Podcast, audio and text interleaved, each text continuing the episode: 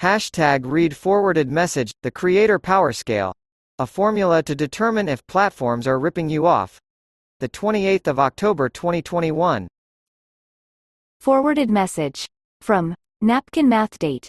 Thursday, October 28, 2021 at 11:18 a.m. Subject: The Creator Power Scale. A formula to determine if platforms are ripping you off to Chadwick an examination of the Twitch hacked data napkin math the Creator Power Scale. A formula to determine if platforms are ripping you off an examination of the Twitch hack data by Evan Armstrong The Scales of Justice Twitch is a live streaming platform focused on video games, owned by our bald, shiny-headed retail overlord Jeff Bezos, where streamers will talk with viewers and play video games. These guys, and they are almost universally guys, live out the wildest dream of 13-year-old Evan and play video games for a living.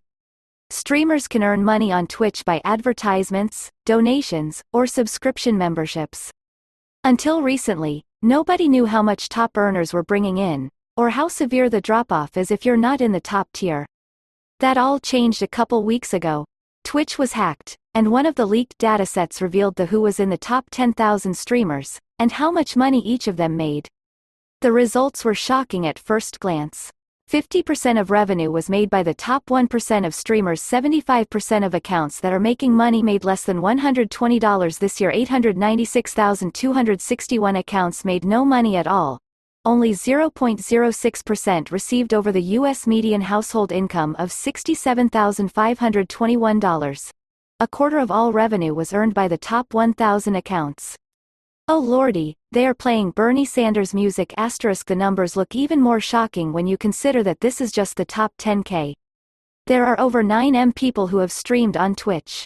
But it gets worse. Even for those few creators who generated significant revenue, Twitch took a decent chunk of it, 50% of membership subscriptions 20 to 30% of ad revenue 30% of donations by viewers so, in sum, Twitch pays basically no one and is selling a bald-faced lie that people can realistically make this into a career. As a greedy bastard and as a fellow content creator, I can sympathize with Twitch streamers.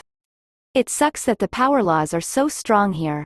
However, I think Twitch is actually offering those streamers a great deal. So for today's piece, I would like to talk about how we can determine if an entertainer, creator, pick your buzzword for professional who makes stuff to be consumed is getting taken advantage of. Are Twitch streamers overpaid? What about Substackers? YouTubers? TikTokers? To start, we will go deeper into the Twitch example to examine power laws. Power laws are an extremely important component by which to examine whether a platform's offer is a good one or not, because so much of the internet is dictated by power laws. There has been a hope that the creator economy would be more immune from that dynamic. Unfortunately, that has turned out to be not true. From there, we will discuss a formula I created by which you can evaluate whether you are getting taken advantage of by tech platforms. Power law and power eyeballs compensation for all creators is a question of simple arithmetic. How many people can you get to pay attention x the revenue you can get from each additional unit of attention equals the money you'll make however, Despite the simplicity of the formula, it is actually quite difficult to get a positive number out of it. People are constantly punched in the face with stuff demanding attention, so trying to grab attention from other forms of distraction is tough.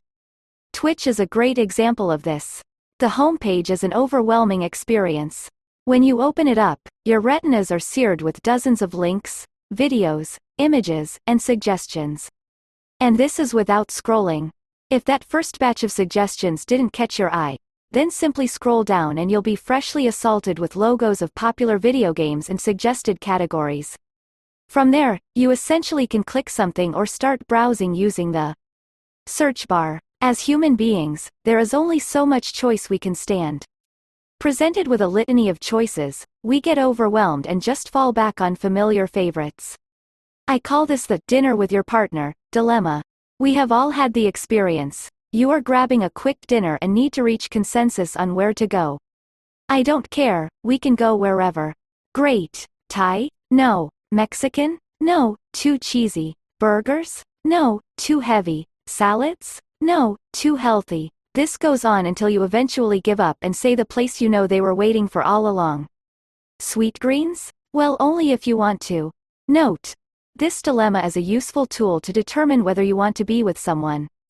If your partner does this to you and you don't contemplate murder you are doing okay. The Twitch homepage is essentially dinner dilemma theory made manifest. In contrast with picking food, there is no geographical arbitrage for the internet. That is super important so allow me to say it again in a slightly less big-headed way. The internet has no concept of geographical distance, so you can choose from virtually unlimited options. Allow me to say it again one more time for the people in the back. Your eyeballs can only look at like 20 things, there are 9M Twitch creators. When you remove geographical restrictions and open things up to the scale of the internet, the idea of locations shifts from a place on a map to a community of people interested in a topic. For example, there are only so many video games that are popular to stream. Whether it is Fortnite or Call of Duty, there is a brand power that is important here. When someone is just getting started into watching video games, they probably care less about which streamer and more about which game. Sometimes people might come in for other reasons, e.g. it didn't matter what game AOC was playing when she streamed on Twitch, that wasn't why people were watching, and they might stick around more because of the creators than the games, but generally this is how people get started. Note. This is exactly what has happened with me and Twitch. Love me some Apex Legends streamers. Asterisk an internet platform ultimately doesn't care which creator someone watches. All they care about is making sure that end users stick around long enough to make money off them. When starting from scratch, the default will always be just to serve up what is most popular. And then because we are creatures of habit, it is likely that a lot of people will just stick with the first people that they liked. Sweetgreen, asterisk ninja asterisk asterisk again? I guess so, can't think of anything better. Over a long enough time frame, this steady state will accumulate more and more power into the most popular creators' hands. It's a self-reinforcing positive feedback loop where the most watched streamers get shown to the most new users, simply because they are the most watched streamers. Power law rear thine ugly head. The homepage design would suggest that audiences are going to Twitch, discovering creators, and then sticking with them out of habit. By acting as an aggregator of demand and concentrating the demand in a less than 1% greater than asterisk. Asterisk I hope this is obvious. If the platform can make you more money per consumer you should use that one. Importantly, this is money directly attributable to the platform. With Twitch, you'll often hear take rate justifications by saying, well, they make a ton of money with sponsorships. And that may be true. But that requires creators, or their operator partners, to find, negotiate, implement those deals. Compared with Twitch just offering a button preloaded with credit card information to subscribe, Twitch mostly deserves credit for the revenue they directly generate. Plus asterisk audience portability. Asterisk asterisk 1. You have no way to contact your subscribers outside of the platform. 5. You have the emails and phone numbers of all your subscribers. Asterisk what happens if a creator is banned or simply wants to move on to the next thing. The more locked in a user base, the more scared a creator should be. Part of the reason email newsletters are so popular isn't because people like getting my 2K plus ramblings next to coupons from Target and calendar invites, but because the email is independent of any tech platform. It is perhaps the only way that it is possible to communicate directly with consumers. Asterisk note. There is an interesting argument to be made that text messages are this too, but the texting app's formatting is so limiting I don't see anyone claiming the status of text creator. Though that hasn't stopped people from trying, e.g. asterisk community asterisk asterisk, purple asterisk asterisk, rip, asterisk. X asterisk percent creators get to keep. Asterisk again, obvious. The less money the platform demands, the better. Here we abandon our sliding scale in favor of just the take rate. You put this together and a platform will have a maximum of 20 points. By my estimate, there is no platform that currently hits this high mark. Asterisk note. Asterisk earlier versions of this essay had consumability, discoverability of content format as one of the variables. Ultimately, I cut this because I am not at the point where I feel comfortable making an argument around this point. That being said, there is something to be said about how certain content formats are better, more discoverable, more monetizable. I'm not sure if that is a platform thing or a creator's choice thing, so leaving it out for now. But it does matter. So what happens when we run Twitch through the formula? In practice, Twitch asterisk, attributable, unique eyeballs. Twitch has 30M daily viewers that are directly attributable to the platform. There are 7M monthly streamers, which only works out to 4 viewers to a streamer per day. Not great. However, they are only to be found on Twitch. It is the home of live streaming video games and if you get to the top of the power law curve you'll get tons of viewers. Score 4.5. Asterisk plus asterisk content creation barriers to entry. It is fairly easy to stream yourself playing video games. If you are looking to have a pro-type setup, you can expect a few grand but nothing crazy. Additionally, lots of people would love to play video games for a living. Score 2 asterisk plus asterisk average revenue generated per user. There isn't a great dataset for this on Twitch.